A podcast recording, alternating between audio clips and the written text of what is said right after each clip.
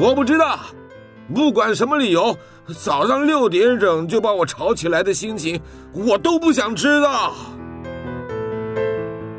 您现在收听的是云端新广播，FM 九十九点五 New Radio，最自由的新声音。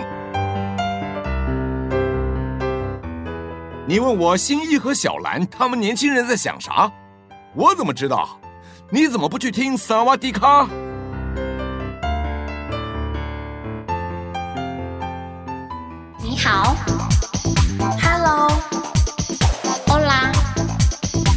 你好红内基哇，Bonjour，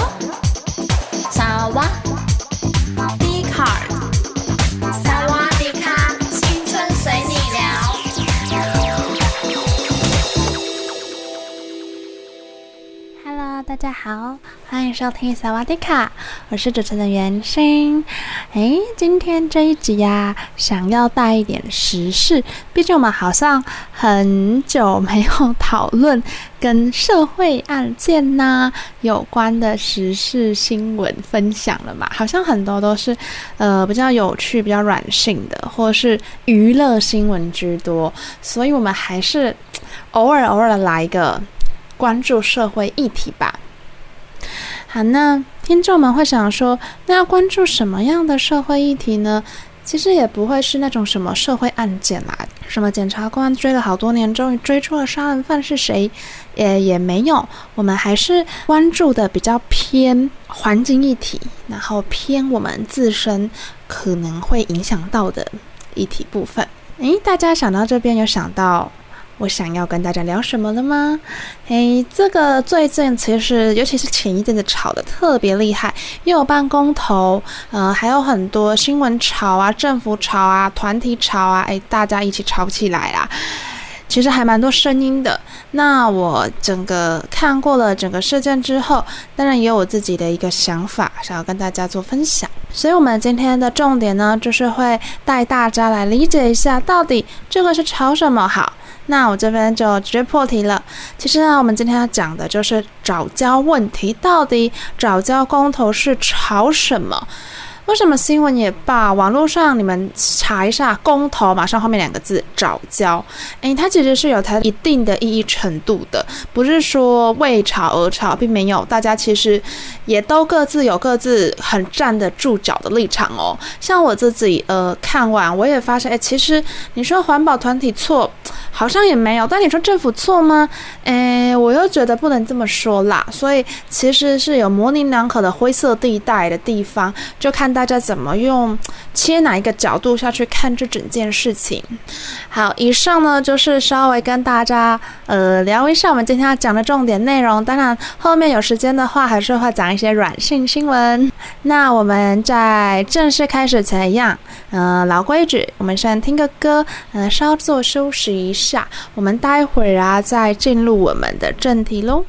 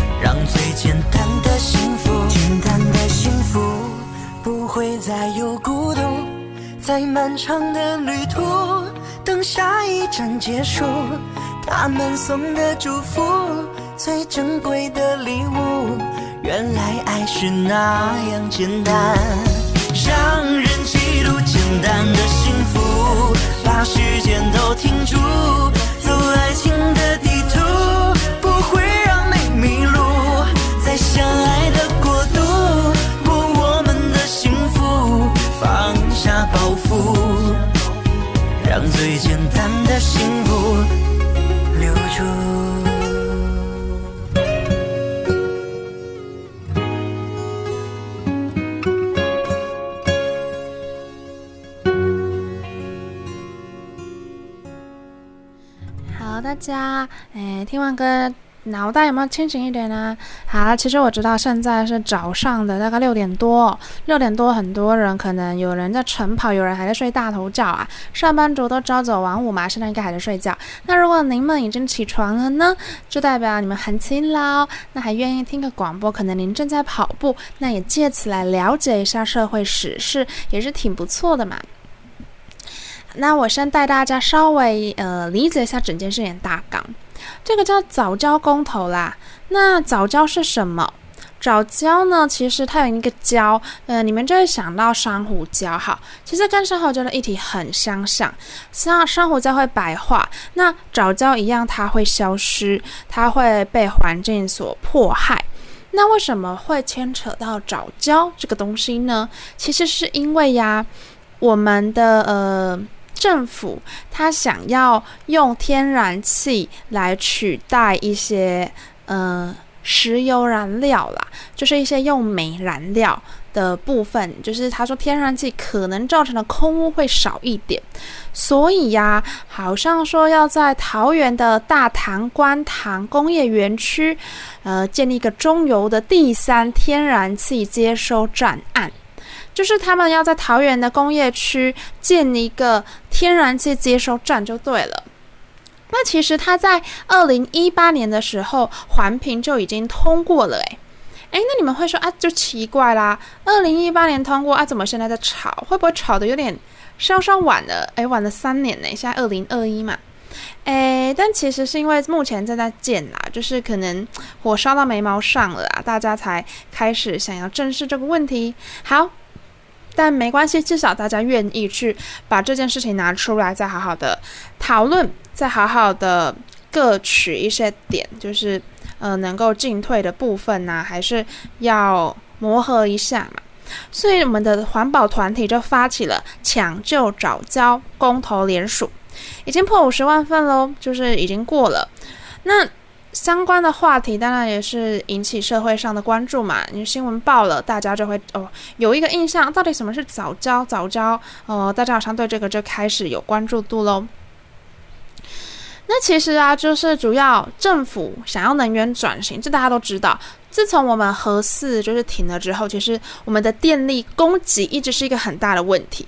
我们的电还是一样是需要的嘛，需求量还是一样，没有因为我核四废掉了，所以我就电就可以呃不需要供应那么多。其实并没有，还是得要按时供应。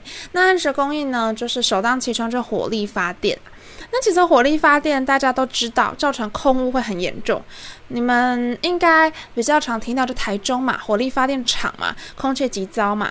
诶，其实也不是只有台中糟啦，其实现在全台湾各地，诶，说真的，唯一的净土可能是呃东部那边吧。嗯，对，就是各地方的天气其实都不太好，空气品质啊，有时候你要尘爆啊，或是出门会过敏，其实都是空气真的呃有污染啦，是真的不太好的。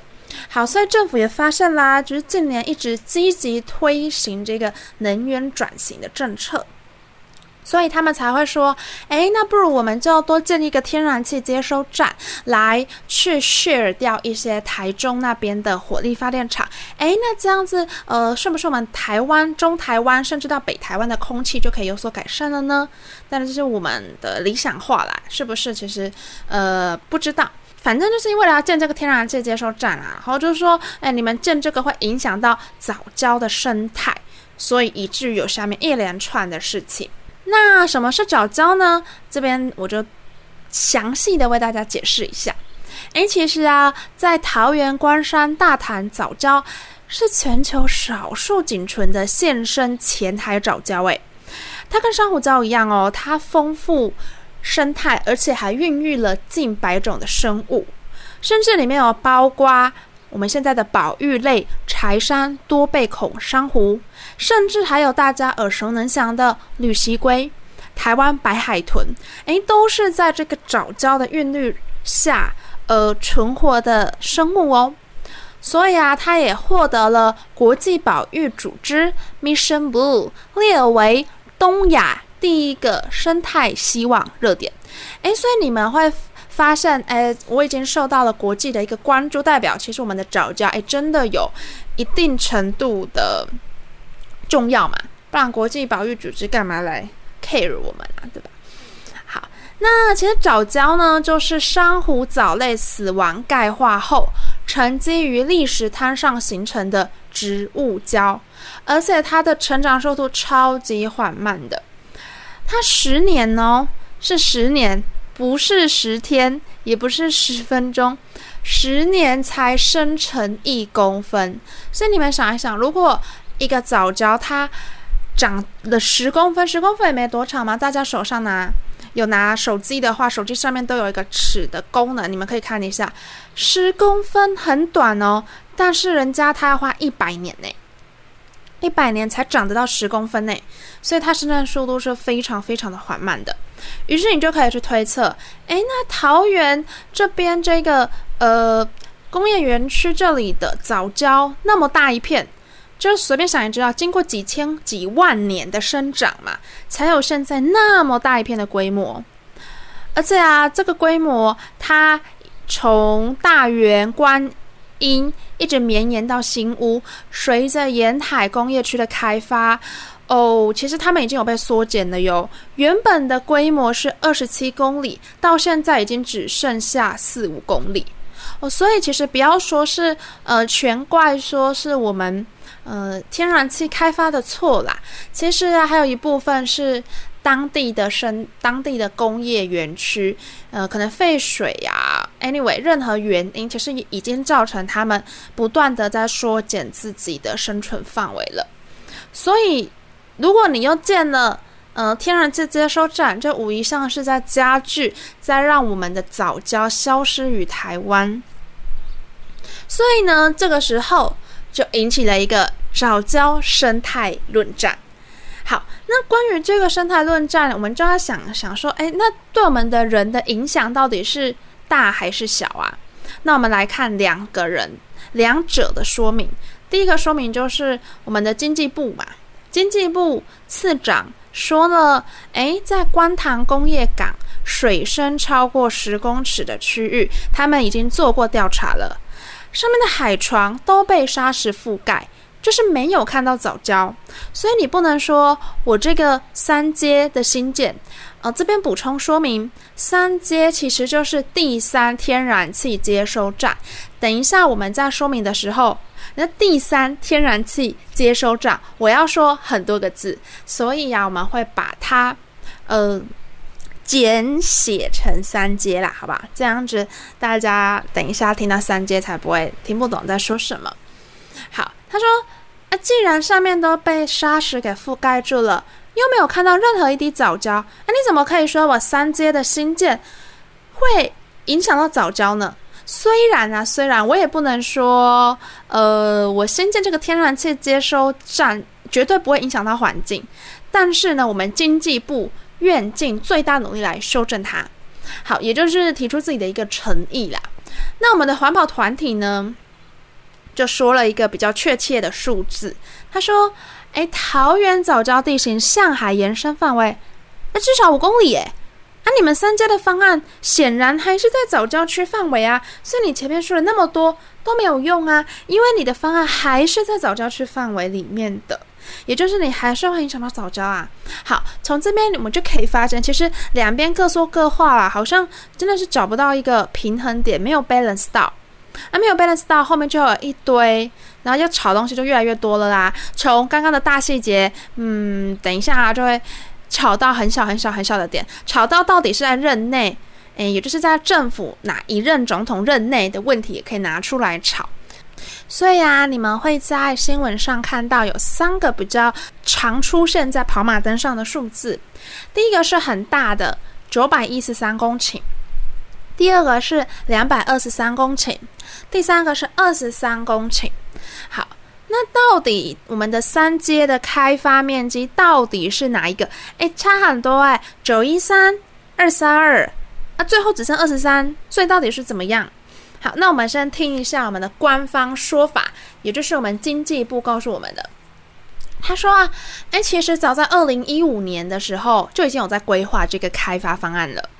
那那个时候规划的三阶的开发面积是两百二十三公顷，但是啊，为了兼顾供电稳定跟环境保护，中油在二零一八年，也就是在三年后提出了一个替代方案，将开发面积缩减为三十七公顷。诶，其实这边我是很好奇啦，本人好奇，怎么从原本的二三二缩到三年后？变三十七，呃，我相信它中间可能说明，但大家如果有兴趣的话，可以去理了解一下啦。对，因为我自己个人还是很狐疑啦，为什么会呃差个三年，然后面积呃差了，它直接减了两百公顷呢，很多诶，到底是为什么？所以一开始是福报吗？是夸大报吗？对吧？好，那又在同年的年底，大概在八月的时候提出了。回避替代修正方案，又再进一步将开发面积减至二十三公顷。哎，你们没有听错，原本最一开始说二三二啦，后面变成二十三，好奇怪哦，真的是真的是差得太大了。而且他们只使用两千零三年以前已经开发的区域啊，所以就是说他们有很多面积是打算用前面开发过的啦，所以不会就是在。去影响其他没有被影响到的动物、植物，这样，而且他们会避开藻礁，同时啊，采取友善的工法，维持藻礁跟潮间带的生态环境。好，这是我们的官方说法。那一样听完官方说法呢，就还是得要有一个对照组嘛，就是我们的环保团体。环保团体就提出质疑啦。A 三街有新增田区，绝非使用两千零三年之前已开发的既有田区，而且三街其实是由工业区跟工业港两岸组成的。如果按照环评的资料，工业港将新增填海造地二十一公顷，而且它还会设置码头、海堤，以及呢北防坡堤、跟航道，还有回船池。它会去影响到总水域面积达九百一十三公顷呢，那所以你前面在跟我说二十三公顷是开玩笑吗？我自己随便算一算，影响到面积就是九百一十三公顷。然后说，哎，这部分啊，其实中油啊跟经济部啊都绝口不提啦，就都不说到这个部分，所以他们是打算误导大众吗？所以在这边环保团体已经有点火了嘛，就觉得说奇怪，你一开始这样这样一直原本二三二，然后之后变三七，再来变二十三啊，都你们在讲，但是我自己就是环保团体自己去初估算一算，影响到的总面积达九百一十三公顷诶。跟你们一开始的二三二也是有一大段距离的啊，对不对？就是也是还蛮奇怪的。那这时候就要请来专家评估啦。那长期研究藻礁特有生物研究保育中心的研究员就认为说，其实啊，这个山阶工程带来的突堤效应，如果大家忘记突堤效应是什么的呢？请翻开你们的高中地理课本，有教到。突堤效应呢，简单来说就是一端侵蚀，一端淤积。好，那在这样子一个环境不平衡的状况，其实也等于是判了早教死刑了啦。对，所以其实你可以从专家论点发现，专家应该是比较支持环境保护团体的嘛，因为他说你不能，你不能说我尽量避免，但是因为你们还是造成了呃地理环境上的变动啊，所以。你说尽量，但还是会对早教造成一定程度的伤害。好，所以其实啊，我们从以上各方的一个论点就可以发现，其实大家是吵得不太愉快的嘛。好，那接下来呢，环保团体就提出了，其实环评初审的时候，专案小组认定本案对早教生态有重大影响，本不应该开发。但是，二零一八年十月八日环评大会环评过关，让环保团体形容这是环评史上最黑暗的一天。所以虽然过关，但是他们其实自己内部可能很多人都不认同啦。甚至啊，环保署的副署长也在大会举行前发表辞职声明。随后，环保团体呢就发起了我们众所皆知的公投啦，并以审查有重大瑕疵为由，另提行政诉讼，请求撤销环评。但是呢，遭到了高等行政法院的驳回。那中油这方呢是说，H 三街的施工计划经环评审议通过了，我们一切都是依法取得开发许可的。施工过程呢，则会针对藻礁采取回避的方案，持续维护生态，也就是尽量不碰它就不碰它啦。但是我没有说一定不碰，是尽量不碰这样子。那接下来呢？这边是关于为什么要设三阶的一个论战。那还有一个问题提出，也是最近在吵的。诶，那为什么不干脆换地方？所以有一个站址论战，为何不迁台北港？好，那在这边呢，黄平就说了，诶，三阶设在台北港呢，会是最好的选择。为什么？我们举三点。第一，是因为有许多县城闲置的土地可供使用，建三接时程可提前，甚至呢能比观塘更早到位。第二，站位呢可成北部天然气供应枢纽。诶，第三，则是经济效益高，在中油的可行性研究中，台北港建港成本呢比观塘省了七十亿元哦。这是环保团体提出的问题啦，为什么一定要建在桃园？为什么不要北迁？反正桃园建一建的电还是要往北啊，对吧？那就干脆设在台北就好啦。这是环保的一个环团呐，环保团体的一个质疑。那中油就说了，哎，可是台北港方案时程无法满足用气需求，除了必须取得港务单位同意，田主土方这估计也需要十年呢。而且呢，这项工程呢会经巴里地区，临近防空飞弹的基地，又位于桃机起降航道下，所以呢必须取得巴里地区居民的支持，国防单位的同意，同时呢也怕会影响到飞航安全。那行政院呢，又是官方啦，官方就说，如果说我们要改采台北港，那预计呢时程将推迟十一年内，也就是它会比我们预计的还要晚十一年建好。那北部在这十一年间，可能随时都会出现电力缺口。诶，这很可怕。北部一直是用电量最高最高的地方嘛，那它出现电力缺口，虽然我们是南部人呐，但是我们可以同理心一下北部。你会想，你今天呢、突然呃，里长广播说，诶，不好意思，我们今天晚上几点到几点没电，那你要怎么办？会不会应该会觉得非常的麻烦吧？应该想都没想到没电这种事情，对吧？所以如果说要建到台北港，可能要花的时间更久。那在这十一年间，谁愿意时不时承担没电的风险呢？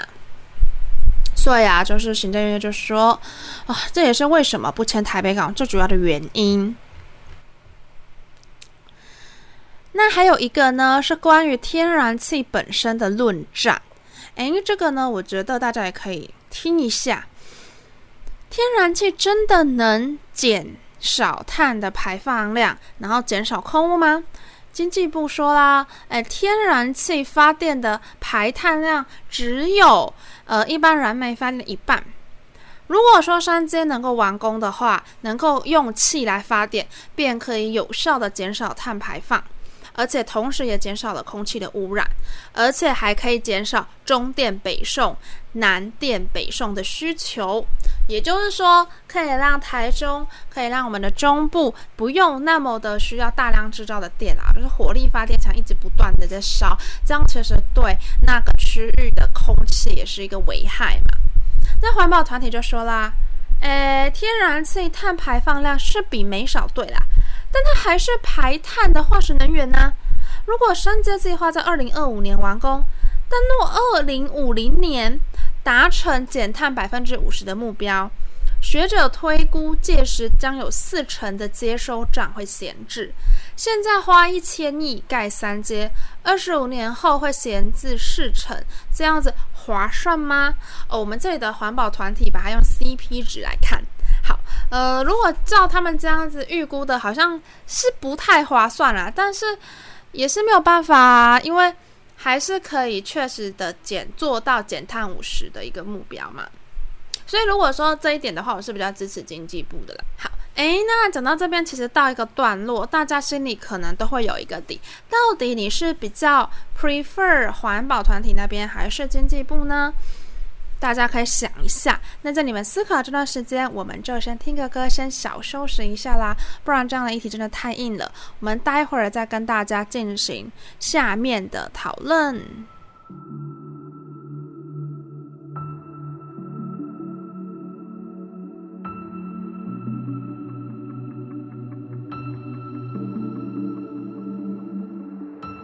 也许是不甘心。也许是可惜，也许无法相信，突然身边再也不是你。能给的都已经给你，能做的都用尽全力。也许遇见你是种幸运，分开却是天意。不是不能面对，又不是十八岁。爱过你的年岁，心里至少真的不后悔。也许会不舍，会落泪，但得不到也许才珍贵。也许再等等，就有人会比我们匹配。很久很久很久以后，当我抱着别给他的时候。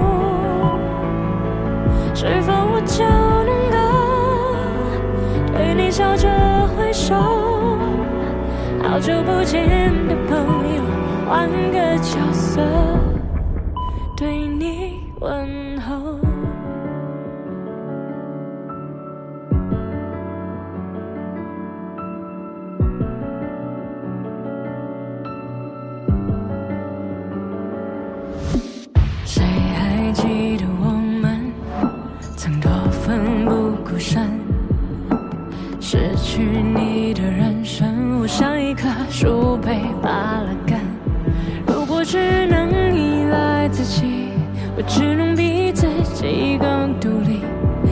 再大过了总会天晴，不过时间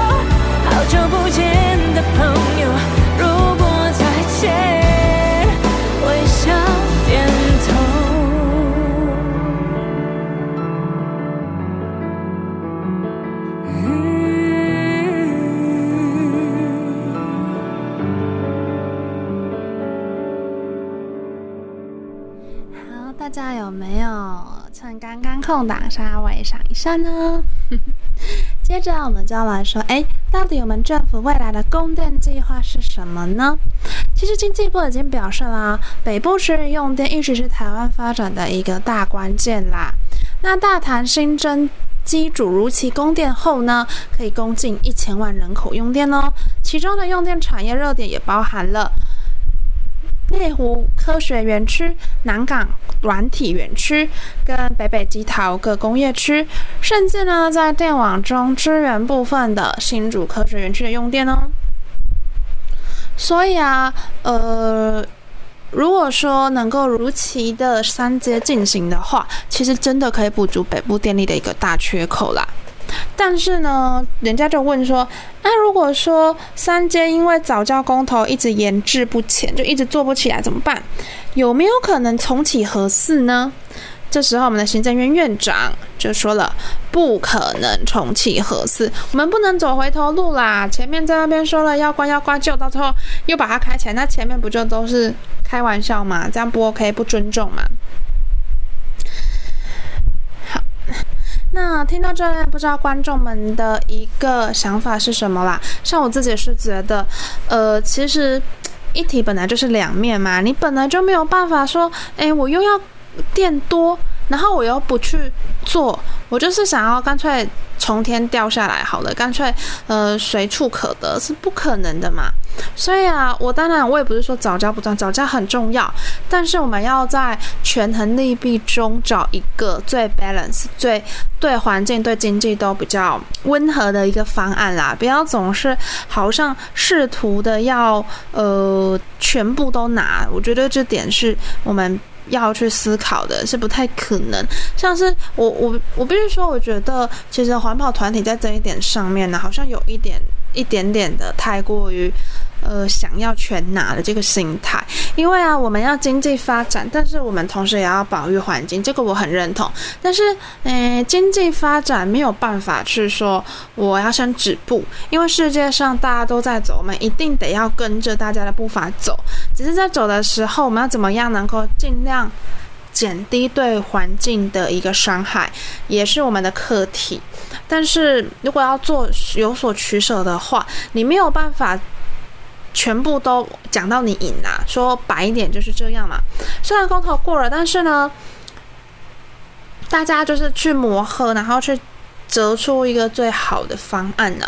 我觉得这个算真的是比较重要的。我自己个人是倾向还是要盖啦。你不盖，缺电一直的不断的在延续的话，其实真的也不好嘛。毕竟我们台湾啊，现在目前又是一个 算是一个科技重镇吧。你们看台积电占了呃全球晶圆多少，对不对？所以这些是台湾的一个亮点啊，一个就是一个能够让全世界看到我们的地方。我们不能够自己再把这个亮点给毁了。所以我个人是觉得说。要盖要盖，但是同时啊，环保团体可以转换成是一个监督者的角色，而不是在前面一直讲了，哎，不要盖，不要盖，不要盖，就是讲的天花乱坠。但我觉得，与其花时间在这部分，真的不如是等他们盖了之后，你真的去重视说，哎，他到底有没有兑现他当初的承诺？到底有没有像他当初这样说，哎，我真的会尽量避开早教，就是。我们去监督他，去强力监督他有没有履行这些他们说过的要点，而不是再去一直不断的批评说，诶，为什么要盖啊？盖了就是不好啊，所以我坚持不要盖啊。我觉得这些都是，呃，只是在增加气势，你知道吗？就是，呃，就是有点像是在什么化学了，就是你你完全不懂整件事情的一个重点在哪里。你一说就是不要盖就对，那请问不要盖电从哪里来？很难嘛？那他当然也有提出一些范例，比如说迁台北港，但是台北港会有十一年的一个用电缺口，诶，那这个缺口，我相信没有人想要。可能你们会说，对我们南部听众确实是没什么关系啦。但是，诶，也不能说没有什么关系哦，因为我们现在还是有南电北送嘛，这样我们可能就会被送很多电去北部，那我们也会有关系呀。所以其实它是层层相扣的。你不可以说什么哦，好像跟我们没关就算了啦。其实是有是有，但我觉得还是得要盖。然后不要说遗址，不要说一定要移到台北港，你遗址缺了那么长的一段用电的缺口，我觉得是挺不方便的啦。那环保团体还有说一些，比如说像什么重启核四是他们说的吗？不太确定呢，但但重启合适这个方案也行不通啊！那合适一开始被骂的要死要活的，好不容易才关了，你现在又要重启合适，那等同于你在开玩笑嘛？对不对？所以我觉得这个当然也是不妥的啦。好，那重点以上，我个人是觉得要改。但是呢，请环保团体把你们的力量用在好好监督政府有没有兑现自己当初所说的这些政策上面，不要在前面很会讲啦，然后后面真的。还是要盖嘛，盖下去了之后，才那边一直不断批评啊，就说你们当初不要盖啊，或者是呃，谁叫你们不听我们的话啊，不听人民的心声啊，开始批评，这都是没有必要的。因为环境造，如果你造成环境的伤害，就是已经造成了，不如你真的做好你监督者的角色，这是我个人比较赞同的论点。嗯，所以我觉得以上个人的论点，那各位听众，如果你们这边想法，也可以，因为现在公投好像结束了吧？好像，你们也不能去投了，只是说可以再继续 follow 这个新闻，毕竟它也是跟整个台湾都息息相关的哟。OK，好，诶，比较硬的议题其实差不多结束了啦，我们现在聊一聊比较软的一个话题。好，那我想要跟大家聊一聊的，就是啊，疫情的问题。哎，其实这个也是真的是很严峻哎，就是你们知道，最近又开始，嗯，也不是最近哪，前些日子又开始非常紧锣密鼓的，呃，在针对疫情做很多防范。看现在已经有社区感染了嘛，南部可能相对稍稍安全，但也不一定呢，有可能是潜在的，还没有被查出来哦。但我觉得北部是真的，感觉真的好危险。有人就说，那为什么不封城呢？就是对，但我不知道大家对封城你们会有什么样的一个想法。但我自己啦，我我是觉得倾向于大众利益来说，假设说我们这个县市真的。确诊量太高的话，你说要封我们自己这个城市，我也是可以接受的，因为我会觉得，确实啊，你不要再让病毒流落在外了，你不要再增加更多人的得病的一个几率，对吧？所以我觉得，呃，封城其实如果说有必要的话，我不会觉得这是一个不妥当的作为。这样，那嗯，我有看到一个很可爱的图哦，就是。已经有一个什么新北市封城方案，嗯，也是蛮奇怪的。我念给大家听一下，大家看看。他说，第一是，哎，民众禁足二十一天，禁足是指在家里吗？啊，那我觉得很夸张哎，禁足二十一天。然后第二点是每人每周外出三次，也太严格了吧？其他时间你都要在家。再来是民众不得搭乘。大众运输工具，哦，天呐！第四，全天管制对外桥梁、道路跟车站。第五，民众外出需步行、骑车或开车。第六，路边停车开放红黄线。哦，这个不错呢，路边停车开放红黄线。很好，每次要你知道停，我觉得开车最麻烦就是停车。停车你要看你的车子那个格子进不进得去，还要看它地上画什么线。像我之前就有。跟妈妈出去，结果出来的车不见了，就是直接被拖走。然后你们知道去就是去拿回一台车车的钱，其实我觉得不便宜，忘记多实际多少钱，但我觉得不便宜，就不是说你机车被拖一次一千块以内可以解决的事情。所以我个人是觉得，哎，这一点不错哟，可以开放停红线跟黄线这样。好，第七点，外出需携带身份证，这个应该很多人都会带，应该没什么问题。第八，医疗轻重症分流，OK。第九，公车减少二十五趴的班次。第十，外送暂停，只开放民生必要场所。诶，我其实一直觉得外送平台是一个很大的呃漏洞，诶，因为像我最近最近就是因为我其实也算蛮常叫外送的，就可能一个礼拜会有两三次吧。好像这在北部可能算不长，但是在南部我觉得应该算长，就是。如果我不想要骑车去买东西的话，我就想说外送比较方便，尤其是大热天的，高雄真的很热。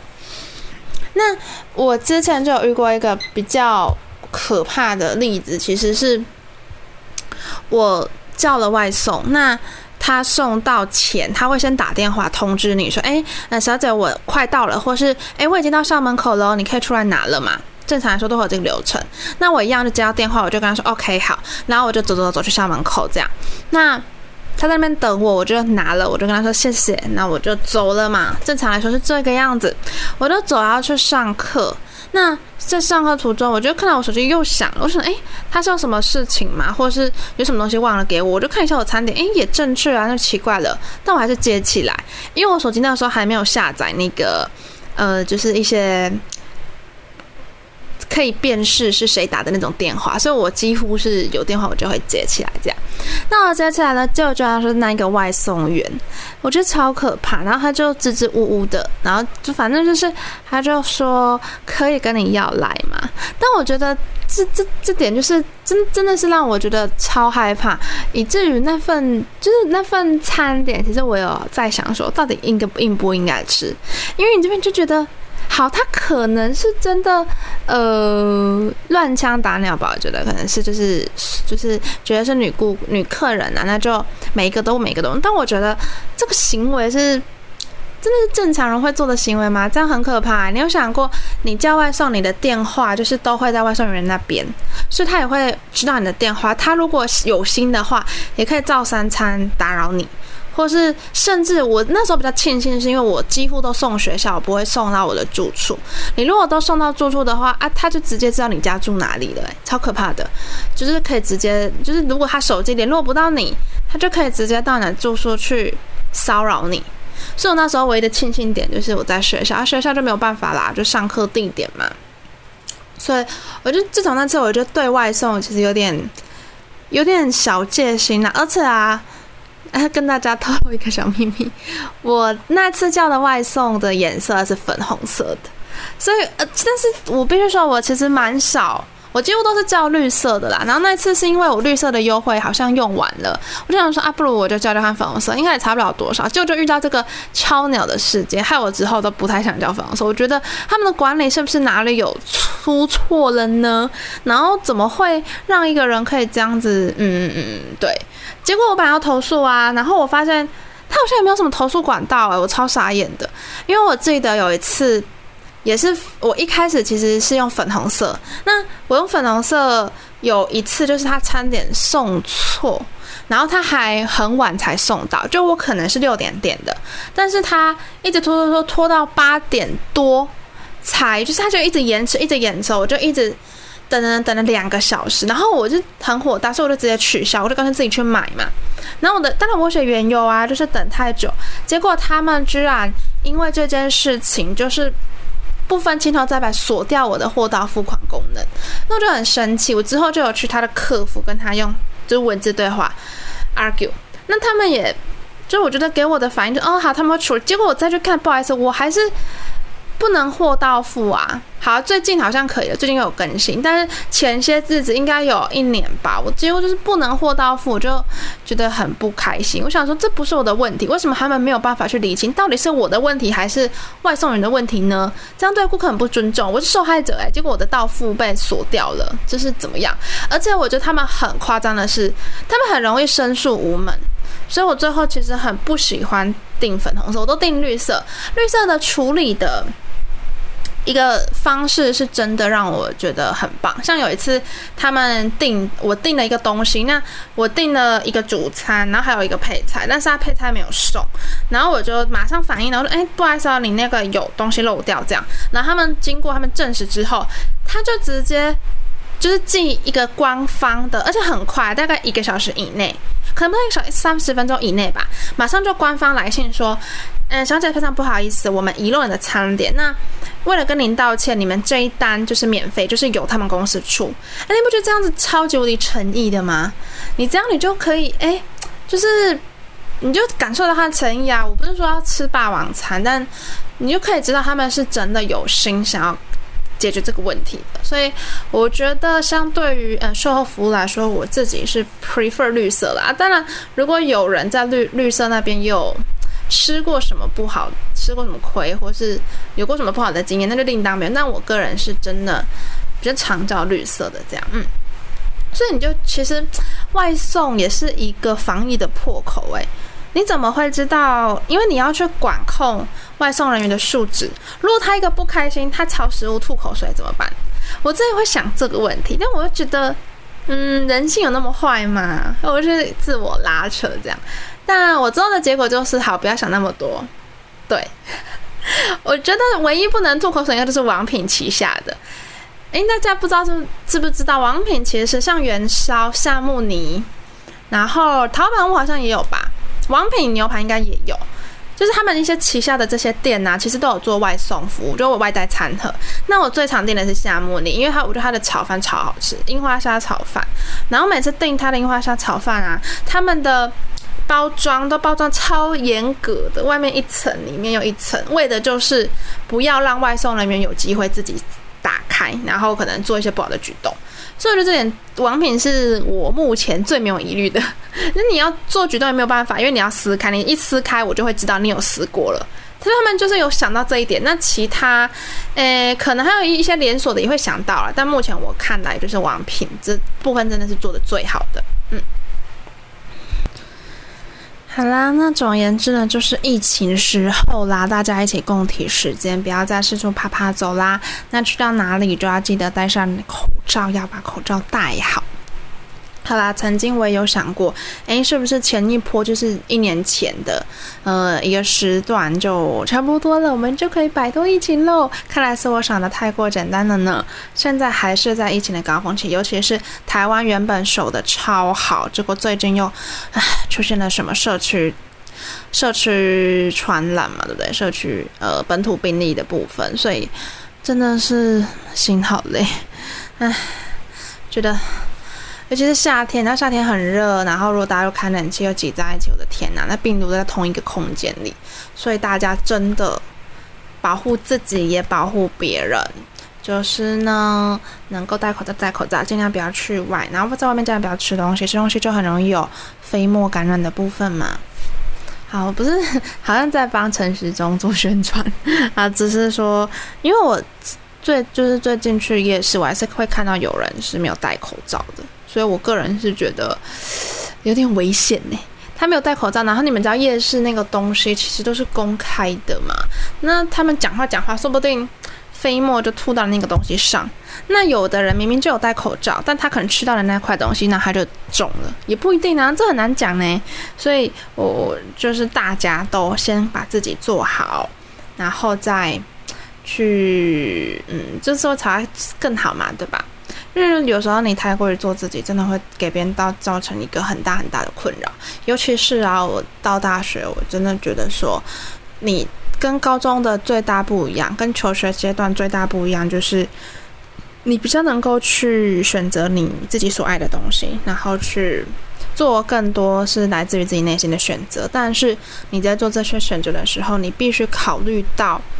嗯，会不会给别人带来什么不什么麻烦呢、啊？就是你首先要优先考虑是你会不会对别人造成一些困扰啦。所以如果会的话，那就代表这个你真的不能做，这个就不叫做自己，这就是自私。如果不会，那才叫做做自己。我觉得这个真的是要有一个这个点在那里，因为像我们班就真的有人是，呃，他。可能真的不知道自己在干嘛，但是这样很容易被别人后面议论，然后大家也不会跟你想要有更进一步的接触，因为大家会觉得你是一个很 selfish 的人，你知道吗？我觉得让别人这么觉得其实是很难听的啦。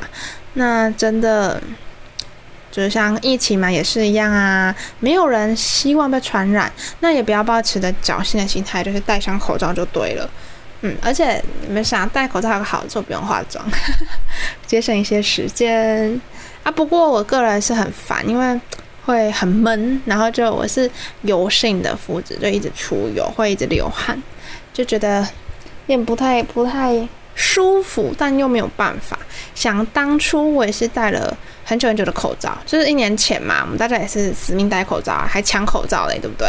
现在就一样拿出这个精神，但希望大家不要抢啊，对，不要抢，就一样拿出戴口罩的精神，继续的好好的，嗯，跟着我们陈时中，跟着我们的政府度过这一次的危机。希望我们台湾还是可以在这一波危机里面，让别国暂时的吧。这时候就要掀起我们的一点民族意识，没有，但。大家就是一样，找出你们当初第一波对抗疫情时候的坚持，然后来面对现在第二波更为可怕的疫情，更为危险的变种病毒。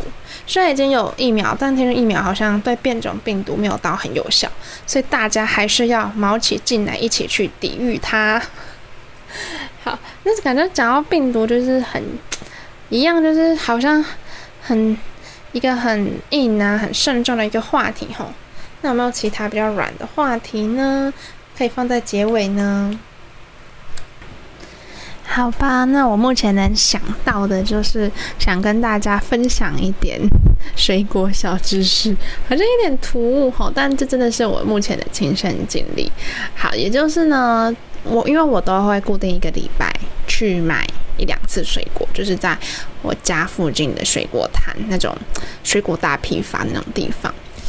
每次在这边逛逛逛，那因为我自己其实还蛮喜欢吃凤梨的，诶，不是因为凤梨盛产我才在那边嗯吹捧凤梨，没有没有，我真的本来就蛮对凤梨蛮喜欢，其实我喜欢冰冰凉凉的凤梨。应该说，我其实对所有的水果都蛮喜欢，榴莲我也觉得不错，所以我就真的超爱吃水果。好，那凤梨呢？其实我有分呢，像最近的凤梨，大家都是金钻凤梨嘛。但我其实不是很喜欢吃金钻凤，我最喜欢吃凤梨是比较亮的凤梨。不知道你们懂不懂的感觉？有的凤梨的色泽是比较饱和的，有的凤梨的色泽是比较亮的。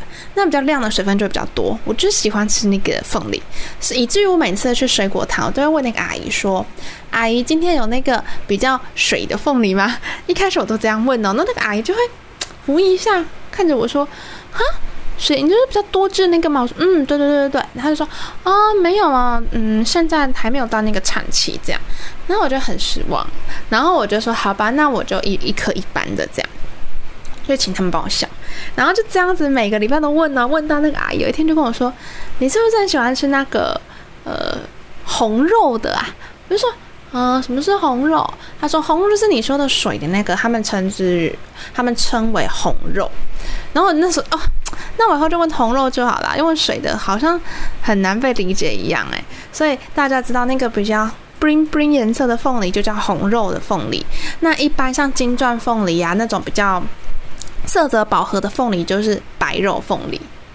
好，告告诉大家一点水果小知识，我是真的没有很有用嘛，但是最近凤梨有在出，所以大家在买凤梨的时候，如果你跟我一样是红肉爱好者，你就直接跟他说红肉就好了，省得你在那边解释的非常的认真，但他可能还是听不懂你在讲什么。这样，好，那讲那么多话，其实，呃，也是到了。我们节目结束的时候啦，好，希望今天分享到的这个议题有帮助到大家了解更多的社会时事。我是主持人袁心，我们下周见，拜拜。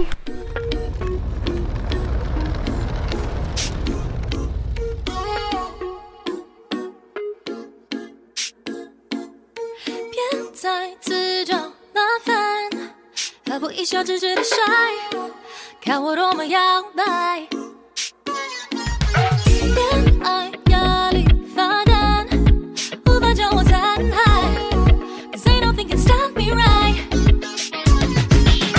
快乐的包装，卖相才会好。正能量是所有平实的街道。反正我就是他的他，从来不需要我的我，只需抛弃道理，追走快乐到底。梦幻的浪漫，公主系列。